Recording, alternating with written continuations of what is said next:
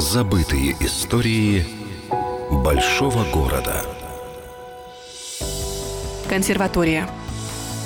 В 1956 году в этом здании, которое является старинным украшением улицы Городецкого и квартала, смежного с Майданом Независимости, расположилась Национальная музыкальная академия имени Чайковского. Но биография этого здания началась намного ранее, конец 19 столетия. Музыкальное образование в Киеве начинает стремительно развиваться. Сначала в городе существовала только музыкальная школа, открытая при содействии музыкального сообщества и Николая Лысенко.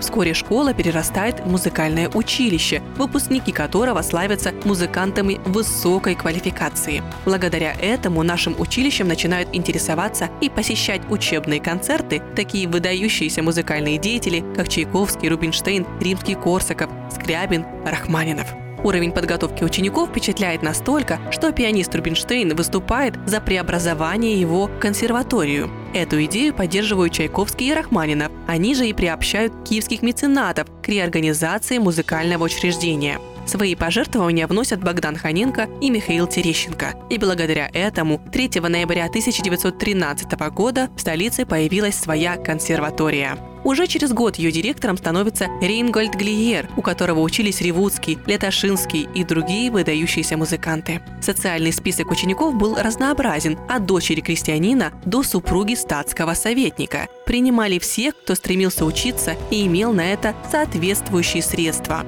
Если в училище плата в год была 50 рублей, то в консерватории доходила до 100 рублей. Но здесь был попечительский совет, в который входили крупные промышленники, и наиболее талантливые студенты, не имевшие возможности заплатить, получали стипендию от этого совета.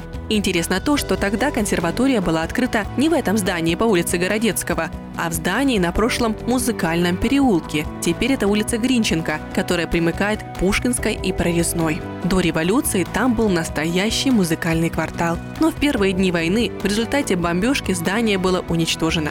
Когда консерватория вернулась с эвакуации, она временно находилась в театральном институте по улице Ярослава Вал. А уже в 1958 году Киевская консерватория переезжает в здание, которое знакомо современным киевлянам и гостям города. Ранее это здание принадлежало известной в столице гостинице «Континенталь», но после войны эти стены были отданы храму Муз, ведь без гостиницы город прожить мог, а вот без консерватории – никак. Но история «Континенталя» – это отдельная тема для забытых историй большого города.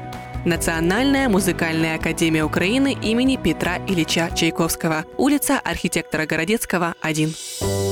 Забытые истории большого города с Еленой Маринцовой.